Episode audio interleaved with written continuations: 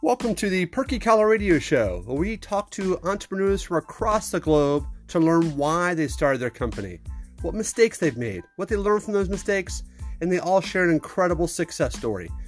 Thank you for tuning in. Enjoy the show. To the Perky Collar Radio Show. I'm your host, David M. Frankel. Today, I'm so excited to bring to you Josh Malone. He's the founder of Tinnus Enterprises, and probably better known as the inventor of Bunch of Balloons. And if you have Amazon TV, you've probably even seen him on a show called Invalidated. Please give him a warm welcome, Josh Malone. Good morning, sir. Hey, good morning. How about for that introduction? Thank you. I'm sure the list covered it longer. I'm sorry? I said, I'm sure the list just gets longer and longer of all your accomplishments. Oh, right. Right. Yeah, you could add volunteer with U.S. Inventor. Exactly. Volunteer, father of 8, correct? That's correct. Yeah, so this list gets longer and longer. It's excellent. Not many people have more kids than I do, so it's always an honor to have someone on the show that has more kids than I do that can share the challenges of entrepreneurship, family, as well as being a good husband. It's not an easy juggle, but we managed to do it well. I hope so. Well, kick us off, Josh, with the why. Why was Tinnus Enterprises started, and maybe tie into why you decided to invent a bunch of balloons? Oh, boy. Well, I had lots of ideas, I guess, like a lot of inventors. And there came a point where I told my wife, I'm going to have to quit my job and go pursue this dream. And she thought, yeah, that sounds nice. And I don't think, she thought maybe someday I would do that. But then a couple days later, I came home and said, all right, I quit. We're going for it. And so, but it was just, there was just lots of things that, I worked in high tech for a while and was able to solve certain set of problems there. But then I just started seeing everyday opportunities to make things work better or more efficiently. And I had to go out on my own. The first products I really went after wholeheartedly was a digital paper cutter. So I looked and saw that there was a big industry in crafting and scrapbooking, and they were using basically industrial tools to cut shapes and letters out of paper and cardstock for decorative reasons. And I looked at it, I'm like, wait a minute, you're using an industrial mass production methodology. So they were using steel rule dies to punch out these shapes. So if you wanted alphabet, you have 26 of these shapes for each letter, and then lowercase, it's another 26 plus punctuation, and that's just one font and one size. Next thing you know, they have these rooms full of these industrial shops in the house to make these crafts. And I thought there's got to be a simpler way to do that. We just want to make one at a time usually, so we don't need an industrial process for this. So I came up with a gadget to cut letters and shapes out of paper, and that was one that just I had to try it, I guess, to answer your question. I'm sure your kids love that. You come home with all these letters, like making all kinds of cards, and I'm sure they found some useful letters, right? Yeah, actually, my wife and her mom were really into this. They were using it to create memory books and stuff, and so they got a lot of use out of it. A lot of teachers used it too for classroom stuff. Makes sense. Walk me through when you had that moment of, honey, I quit my job. What was your family scenario at that point? And what was your wife's first response? Because I think any wife of an entrepreneur always has that, oh crap moment. Are you serious? We're doing this? Really? I'm 100% behind you, but oh my gosh, this has suddenly got really real. Yeah, it was really good. She, clearly there was a lot of apprehension, and we came together and really counted the cost. We realized we really had one shot at this. We would spend a lot of money and seeing if it worked, and we would have to put a lot of things on hold for a while financially, but it was, we were together on the dream, and we had a limit. We said, we'll invest down to this level, and then if it doesn't work out, you got to go back and get a paycheck. So Fair enough. And what was that? Is there a time frame, or is this? It was a financial limit, right? So we had a certain amount of savings, and we were able to leverage that and to do a little bit of capital equity raising from friends and family, and raised a little bit more money after that from angel investors. But then, so we were just kind of getting by. We got the first product to market, and we're able to generate a little bit of revenue and plow that back into the next project. And so it kind of was able to sustain itself for a while. I'll tell you, we weren't getting ahead. I'll tell you that. We actually went about 7 years that way. So was able to sell that first product, and then had another that was a total flop. And then I did a lot of consulting, to pay the bills, and just did some freelancing in between. But it got to the point where we're not getting ahead. You know, we weren't prepared to fund the kids' college education, or even take them to the orthodontist to get their teeth straightened. So we're like, you know, this was okay for a while, but we're gonna have to find something different to pay the bills. And when you say your first product, you're referring to the digital paper cutter? Yeah. Yeah. Okay. So it had some traction, but it wasn't, you know, making amazing amount of money. At that point, how many years ago was this, and how many kids did you have at the time? Let's see. I was 34 years old. I had 6 kids when I first started. And so 7 years later, we had grown. There were 8 kids, so 10 of us in our family. And I don't have a paycheck. Wow. So, yeah. You got to be bold. But obviously once you had the digital paper cutter, it made some progress. You learned from it. You had a flop, which is okay. Mistakes happen. And that's what a lot of my listeners need to understand, is that your first one may not be a home run. Your second one may not be your home run. It's just that persistence of keep pushing until you find that home run. So when did you find Bunch of Balloons as that home run potential? How many years later? Like I said, it was 7 years, and we were really at the end of our rope. So we were financially drained.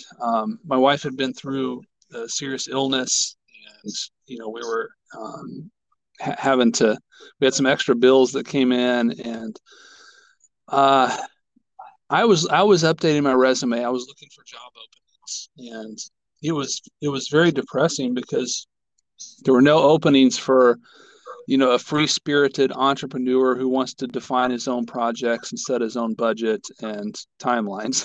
It was just the jobs I was looking for were like, dude, you're going to go do this CAD design for this component and this machine and do quality control work or something. Like, I'm just like, oh, this was like, I had been just totally free, and now I was going back to the corporate jail. And so I had about a month where, you know, very short fuse. And I went back hardcore trying to solve the water balloon problem. So I had a whole list, right? A lot of things in the back burner simmering at different stages. But this was one that just had kept coming back, and it just grabbed me. I knew there had to be a better way to do water balloons.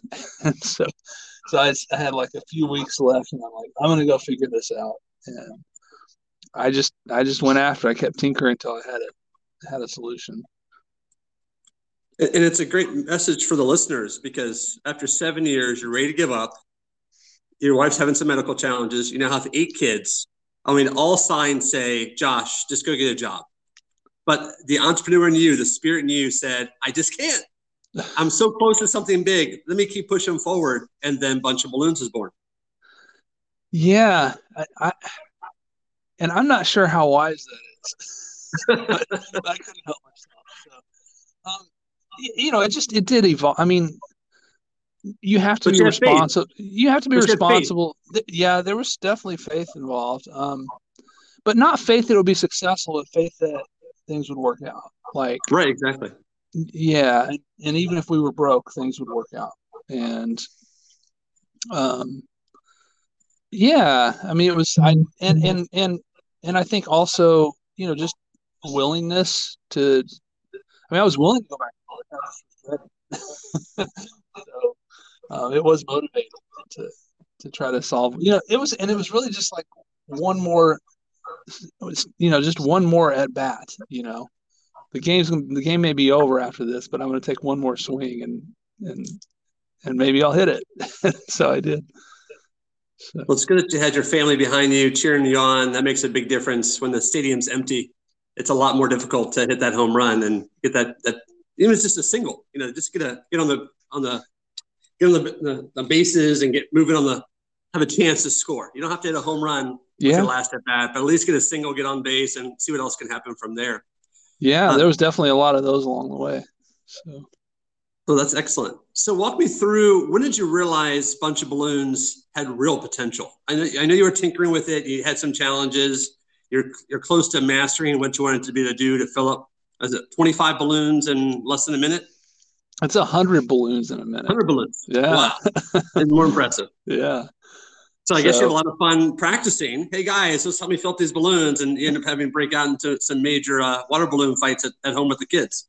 Most of that happened even before I had conceived a bunch of balloons. So we would, we'd spend hours filling and tying water balloons. And we tried, there weren't many technologies. There was one tool, a gadget that would help you tie the knot. And we tried it and we quickly threw it away. But we did learn a technique. The tool kind of uses a certain technique to tie the balloon. So we got rid of the tool and started using our fingers to tie it this new way. So we got pretty good at just tying water balloons. So eventually my son actually set the Guinness World Record. I had applied for Guinness and they wouldn't accept my technology. They thought it was cheating. So they said, you have to tie the water balloon. So he tied 9 water balloons in 1 minute and set the Guinness World Record. Wow. Yeah. So then we had filling gadgets where I'd connect T-fittings to the PVC pipe, connect that, to the nozzles. And I even had one where I put the valve down low and I attached a foot pedal to it. So you could operate the valve with your feet. So you had your hands free for tying. And then lots of other things. I was putting objects in the balloon to try to plug the neck of the balloon to keep, so you didn't have to tie the knot. So I'd put little buoyant plugs, or I tried gumballs. I ended up using mini marshmallows at one point to plug the neck of the balloon. I had to find something that was soft and biodegradable and structurally sound to plug the hole. So a lot of things like that. Many hours and experiments, and I go down a path and I don't think this is the final solution, so I'd go back and try something else until I landed on a bunch of balloons. I think I found it. Fantastic. How'd that feel? What was that moment of euphoria, right? It was a moment of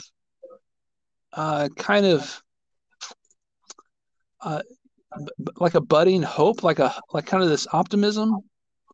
Because when I got the prototype to work, it just, I didn't, there were lots of problems and challenges, and it probably still was, not much better than a 50% chance of success. But I thought this thing has potential, and it just kind of gave me this hope and this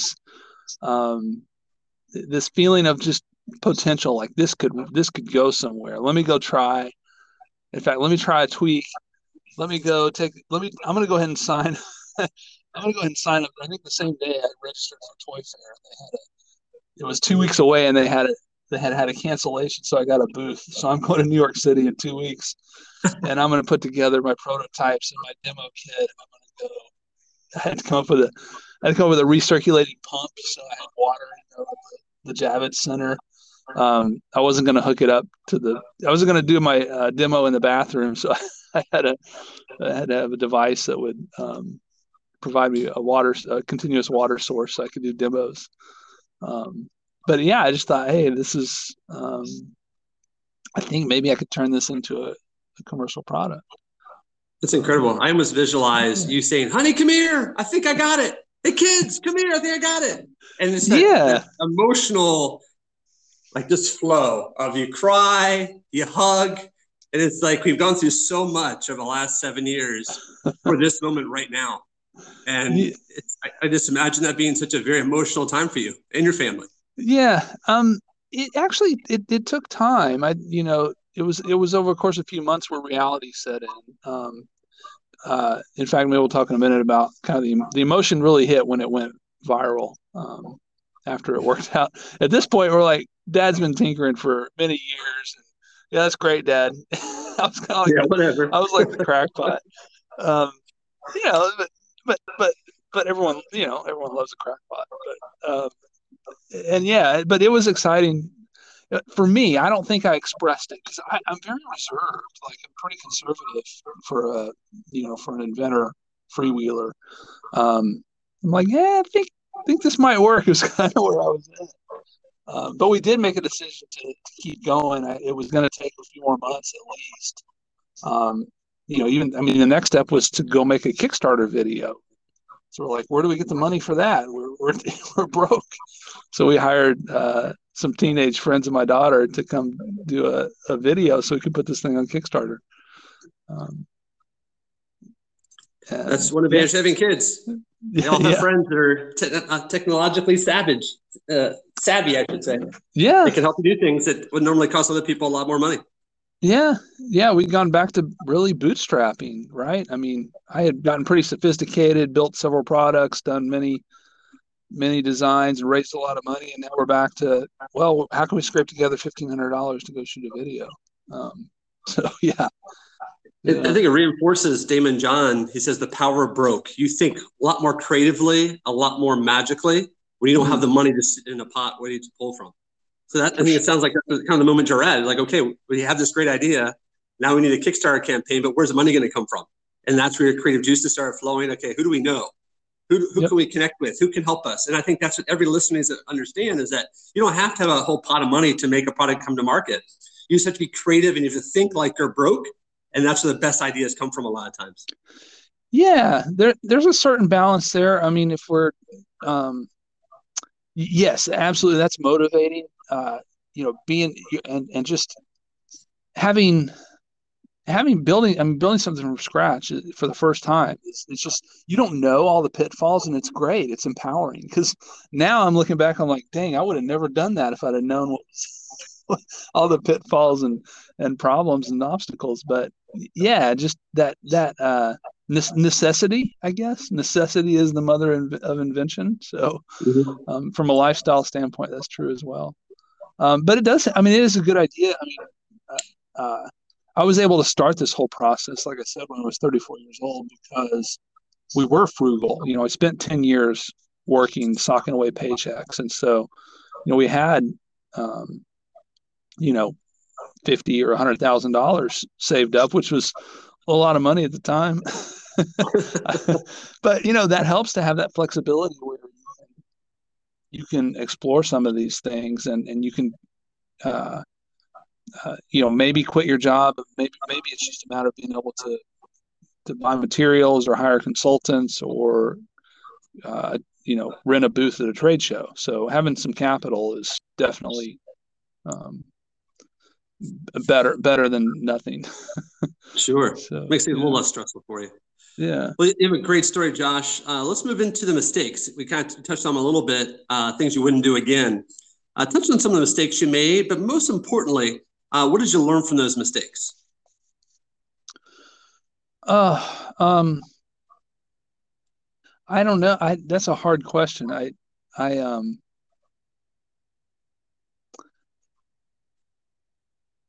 So they weren't maybe the best decisions, but they didn't turn out to be mistakes. Okay. So we're looking at opportunities. Yeah, I think, you know, looking back, I mean, the knowledge I've gained, I mean, the biggest mistake I have today, and it's what I work on every day is I believed in the patent system and I followed all the rules, all the best practices, hired all the best attorneys, and I thought that in America, if you did that you would be protected, that someone couldn't steal your invention, they wouldn't dare steal your invention, and if they did, there would be a justice system to protect you. And through my experience, this whole course of events that we've described. It transcends the America Invents Act. So halfway through my entrepreneur venture, Congress in 2011 passes the America Invents Act, and that was one. I mean, that was one component, but it was a big one that basically flipped our patent system upside down. Where before that, you know, anyone from any walk of life, any social status, any financial status could create something new and get a patent on it, which means you own it. And that doesn't happen anymore. So, of course, I don't know if we're going to get into this on this show, but my invention was stolen. I ended up in this brawl in court. Had to raise and fund tens of millions of dollars to attorneys and experts, and I had 6 different law firms and 30 different attorneys, and I was up against this giant corporation. And that's the new thing, is like they don't have to do the R&D or have the failures, and they just look around and see who succeeds, and they go and swoop in and steal it, and they're like, good luck in court, because no one believes in our patent. These corporations and the politicians and even the patent office itself doesn't believe in their patents anymore, and so they now have an invalidation program. So after all this, they took back my patent, and I was crashing. I nearly lost everything, and then I ended up going to Washington D.C. and fighting for my rights and fighting for other inventors. I joined with U.S. Inventor, and we're out, trying to educate and help inventors. But at the end of all that, our patent system has been stolen, and it's really tragic. And so that's what I've learned is that a lot of that dream and a lot of these opportunities are built on the idea that if you you're going to fail a lot, but if you succeed, at least you own the rights to it if you've got a U.S. patent. And unfortunately, that's just not true anymore. But we're working to change that. So hopefully it will be true again soon. It's ultimately the ultimate life of a roller coaster. You have the ups, you have the downs, and you think you have a peak. Sales are going great, things are going well, and all of a sudden the patent becomes invalidated, and then you hit an all-time low. I can't even imagine how that felt to you when you found out your patent was invalidated because of this America's Invents Act 2011. Yeah. And just having the strength for you and your family to say, guys, we're not going to stop. We're going to fight this thing. And you did. And yeah. I guess it's a good time to share the success story. What happened after all the fighting was done and it was finally settled in court? Yeah, well, like you said, it was gut-wrenching. First, this telemarketing company who is, notorious and had never, I did my research on them. They had never lost in court. They just always outlast the inventor. And then we're like, well, we got to fight them anyway. And then a little while later, the patent office comes out and takes their side and takes away my patent. It was like brutal. It's like very desperate, very dark. Like, how are we going to beat? How are we going to survive? It was hard on the family. I was spending all my time in court and writing briefs and reading briefs. I learned the law because I had to, like, I couldn't just leave this alone and move on. There was never going to be another bunch of balloons. I had to fight for it. So spent a lot of time in court in Washington and lobbying. We ended up getting when the patent office took away my subsequent patents as well. They were they said they were obvious in this PTAB at the patent office. It's called the Patent Trial and Appeal Board, and so I ended up joining with U.S. Inventor, and really they helped shine the light on the abuse by these corporations. And the patent office at the time was run by the head of patents for Google. I mean, imagine that, this trillion-dollar company that figured out a way to block their competitors. Was running the patent office and invalidating all the patents that threatened them. Due to the media exposure that we were able to generate, this wasn't intentional. This was just we were desperate. A whole family went to Washington, and we demonstrated at the patent office with some other inventors. But there was a change in management at the patent office after that. And I started getting different outcomes in the courts and in the patent office because people started being aware of how the system was being abused. And so we turned the corner on, politically, which is, it's sad and it's embarrassing, but patents are political. And I serendipitously discovered that. And we kept paying the bills. It was $75,000 every week in order to fight these guys.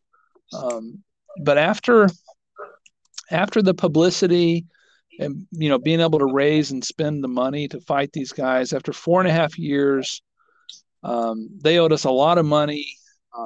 They were starting to lose in court. They didn't actually lose, but we were starting to get an edge because I was getting my patents back and it was costing them a lot of money. That was probably the biggest kicker, is they were having to spend tens of millions of dollars to try to steal my invention, and it wasn't working. And so at that point, they looked at the numbers, and economically, they were defeated. They surrendered, and the Wall Street Journal reported that the biggest water balloon fight in history settles for $31 million. And so they had to come for the money and mostly make it right, and then pull the knockoffs off the market, and we ended up getting through it. But it was like just a string of miracles. Like, this never happens. The little guy never wins in the patent system in the United States. But we did. We had met the Josh Malone before. Oh boy! And his family of 8 children and a wife. That's a big team to fight. Yeah, they deserve it. Good for you. That's an incredible success story. Yeah, and, but it's not right. We can't. This is. I'm happy to do it, and I'm very thankful that I was able to get through it. And now I'm able to give other inventors a voice. But this isn't right. This, if you do your part and you succeed, and people shouldn't be able to steal your inventions because they have deeper pockets and more influence than you. And so this is not, it's not good. It's not healthy for society. It's un-American. It's a huge part of the American dream, is to be an inventor, and compete. So we're working on making it better, but hopefully, and you've joined as well. So, meeting with your congressman and explaining what you do and how important this is, it's making a difference. So exactly right. And there's a message people can have listening to this, is become active with U.S. Inventor and understand what rights are being taken away, what this invalidated process is happening, learn more about the PTAB, the Patent Trial and Appeal Board, and understand what you can do to help fight for inventors' right, keep the American dream alive of inventing. And I'm so grateful you were on the show to share your story. I can only imagine, the strength you have with you and your wife and your family now after being through this journey together. It's only made you stronger, almost superhero-like. Like, you're an Avenger now, but you're a patent Avenger. And it's just an incredible story. Yeah, it is. I'm still a little bit of shock, I think, but glad to be here. Yeah, I mean, it's not over. The fight's definitely not over, but at least you got our first big win as a U.S. inventor, and hopefully many more to come, and hopefully something happens at PTAB as a result of this court case, and hopefully change who's on the PTAB, or just eliminate the PTAB altogether, or eliminate the America Invents Act 2011, because they realize it's such a terrible act that was passed, and maybe there is, obviously, as you mentioned, political reasons for being passed back then, and they realize it really has no value in the United States, and it only hurts people, not helps people. Anything I didn't cover that you want to share with the audience before we wrap up? Social media, your website, any links or websites they can go to learn more, anything you can share with us? Yeah, like you said, usinventor.org. We need any inventors, supporters. If you like inventions, I think we all do. Sign up at usinventor.org, and it really is a grassroots movement. So we make it easy. It's real simple, and you know, we just need a few more voices to join the cause. Excellent. And then to wrap up, Josh Malone was our guest today. He's the founder of Tinnus Enterprises. He's the inventor of Bunch of Balloons, as well as several other things. That's the one that's got the most world renown and most viral fame. If you have MIT, check out his movie, about 50 minutes long, 52 minutes, something like that. It's called Invalidated. You'll learn a lot about the invalidation system, things we talked about in today's interview. And Josh, it's been a pleasure. Thank you so much for being on the show. You're an inspiration. I love your intestinal fortitude, your persistence, your fight, not only for yourself, but for your family and for all big families out there. Well, thank you. I really enjoyed talking to you today. Thank you, Josh. You have a great day, sir. All right, you too. Take care.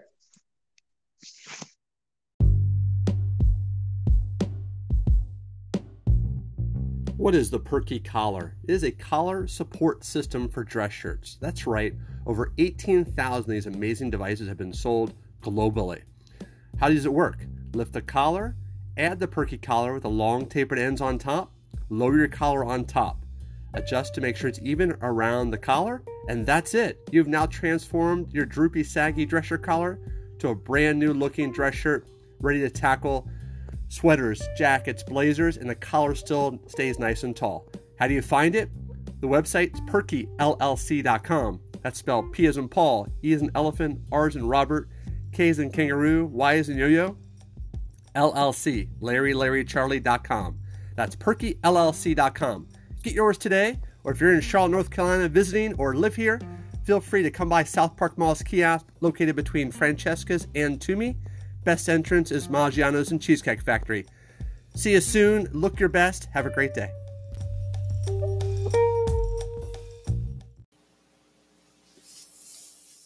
You're listening to the Perky Collar Radio Show. I'm your host, David Frankel. Last episode, we discussed my invention called the Perky Collar.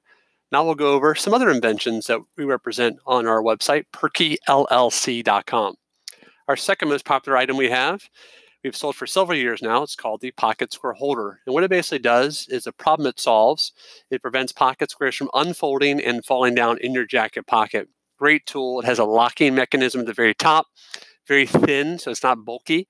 You simply fold the pocket square however you like, open up the locking mechanism of the holder, drop it in, it locks in place. Now, how do you handle pocket squares where the pocket depth is very deep?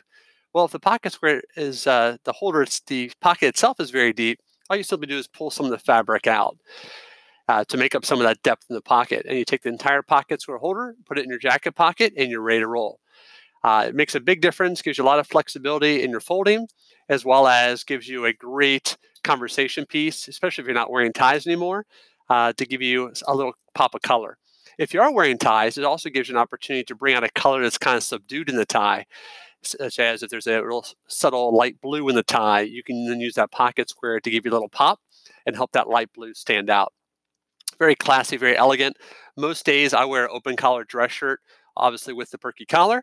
I wear a blazer. I have probably 25 blazers in my closet. You can get them from places similar to Goodwill or Salvation Army if you want to stay on a low budget. Most of those blazers are $5 or $10 at most.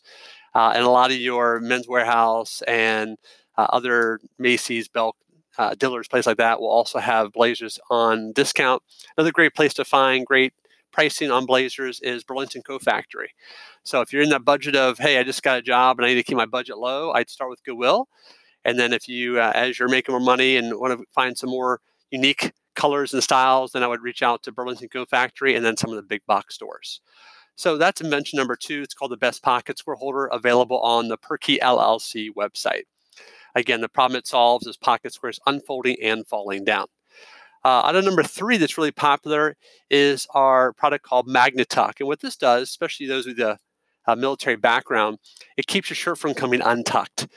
So there's been a product around for many, many years, probably close to 300, which are called shirt stays. It's basically, for those of you not familiar, it's a suspender type contraption that goes from your shirt tail to your socks. So you clip it on your socks, keeps your socks up, and you clip the other end on your shirt tail. And the idea is that it prevents your shirt from coming untucked even as you stretch and bend over and reach up and things like that. The problem you'll hear from a lot of military people that are required to wear it is that sometimes that clip snaps and hits you in the leg or in your butt or your thigh, and it causes you to bleed. So it's not a comfortable way to keep your shirt tucked in, but it does work very well. Introducing MagnaTuck. This is using earth magnets. It comes in two halves, a smooth side and a dome side. And you basically sandwich the shirt tail of your left and right shirt tail with these magnets. So the smooth magnet goes on the back side of your shirt because that's against your skin. It is rubber coated, so it's comfortable. And the dome side just goes right on top. And it's a strong earth magnet. So it's going to really, even as you get close to the back side of the magnet on your shirt tail, you'll see it just jump out of your hand and go onto your shirt. So you attach a set of magnets to both the left and right shirt tail. You then pull your pants up. Again, these magnets need to be below your waist because the belt is going to act as a barrier. So once you pull your pants up, fasten your pants, fasten your belt. Again, a belt is required because what's going to happen is that magnet is going to be stopped by the belt line.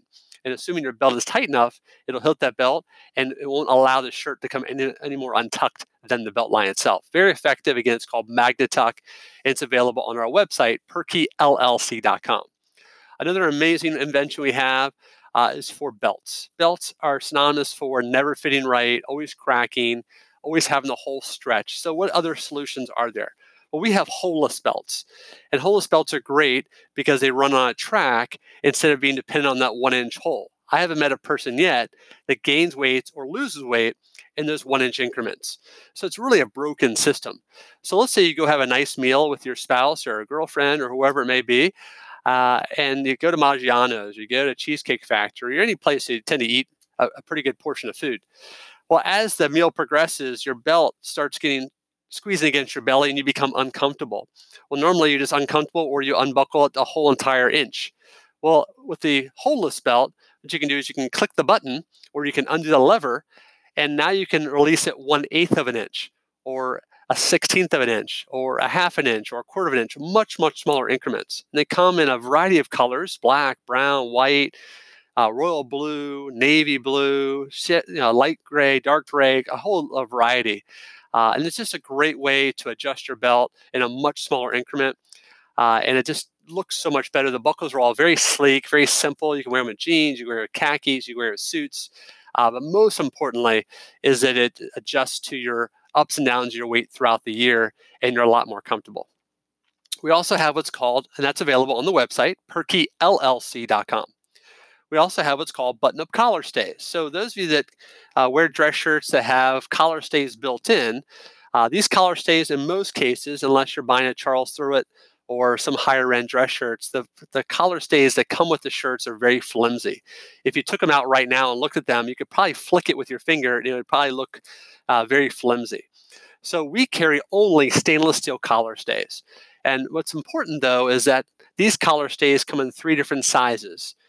And having 3 different sizes is important because collar lengths do vary from your Josue Banks to your Men's Warehouse to your Calvin Klein. All those dress shirts brands tend to use different collar lengths. So our button-up collar stays come in 3 different lengths to make sure it fits all of your dress shirt collars. Now, what is the purpose of a collar stay? Well, it was invented back in the 1950s, and the point of it is to prevent a collar from curling.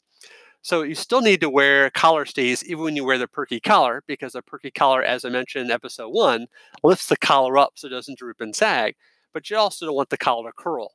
So this is a great tool to keep your collar from curling. And the big important thing to remember is at the end of the day, take your collar stays out, put it back in the collar stay container, and you're good to go until the next day. So no more worrying about your dry cleaner losing your collar stays or ironing the collar stays into the shirt and things like that, or the collar stays breaking. You simply take these stainless steel out each day, put it back in the container, and then the next morning you put it back in the shirt collar. So we've covered 4 things already. In the first episode, we covered the Perky Collar, we covered the Pocket Square Holder, we covered the MagnaTuck, which keeps your shirt tucked in. The Pocket Square Holder keeps your pocket square from unfolding and falling down. And now we've covered button-up collar stays and we covered the belts. That's our top sellers month after month after month. One of our new products that's not even on our website yet, but it's available only in our kiosk at South Park Mall, is called the Lapel Project. And this is great if you don't go to a lot of black tie events, but you want to take your existing wardrobe and make a blazer look like a tuxedo. It's a way for you to attach either a satin or a velvet lapel to your existing blazer. And these are great tools, again, for that one-off event you go to where you want to have a tuxedo on, but you don't want to rent a tuxedo or go out and buy a tuxedo jacket. So those are called the Lapel Project. Great tool. Again, not yet on PerkyLLC.com, but will be soon. Fashion-wise, we also have some really cool tools. One is made out of Utah, which is called WK Wilson. And these are wooden bow ties that have moving gears. These are really cool, great conversation piece. If you go to the website, PerkyLLC.com, you can see the variety of different wooden bow ties we have. WK Wilson is the first to come out with these moving gears, and they're awesome, and they're a great conversation piece. We also have butterfly bow ties, which are very cool. Comes in a variety of colors, as you'll see on the website. We have red, we have black, we have yellow, we have green, we have orange, we have purple. And they literally just sits right on the portion where the collar comes together, and is a great little butterfly, great little bow tie, great conversation piece, and all handmade here in Charlotte, and definitely a great color accent to your wardrobe. And you'll definitely get a lot of feedback from people when you wear that to an event. And then the last thing we have are bracelets. These are SoulRocks bracelets. And these bracelets are just a nice little color accent. If I'm wearing jeans and, say, a white shirt, I'll wear a bracelet that has white, which is howlite, and I'll wear blue, either blue tiger eye or there's a blue sodalite, just to be a little color pop. If I'm wearing a gray jacket, I'll wear a hermatite, which is a silver. So SoulRocks are on the website, PerkyLLC.com. They're nice and heavy. They're made of elastics. They stretch over your hand, and they're just a great color accent. So again, all these things I've talked about today are all great inventions, plus a couple fashion items that can be found on PerkyLLC.com. Thanks for tuning in, and next time we'll have some additional guests, and we'll talk about more adventures of inventing and how we brought each of these products to market.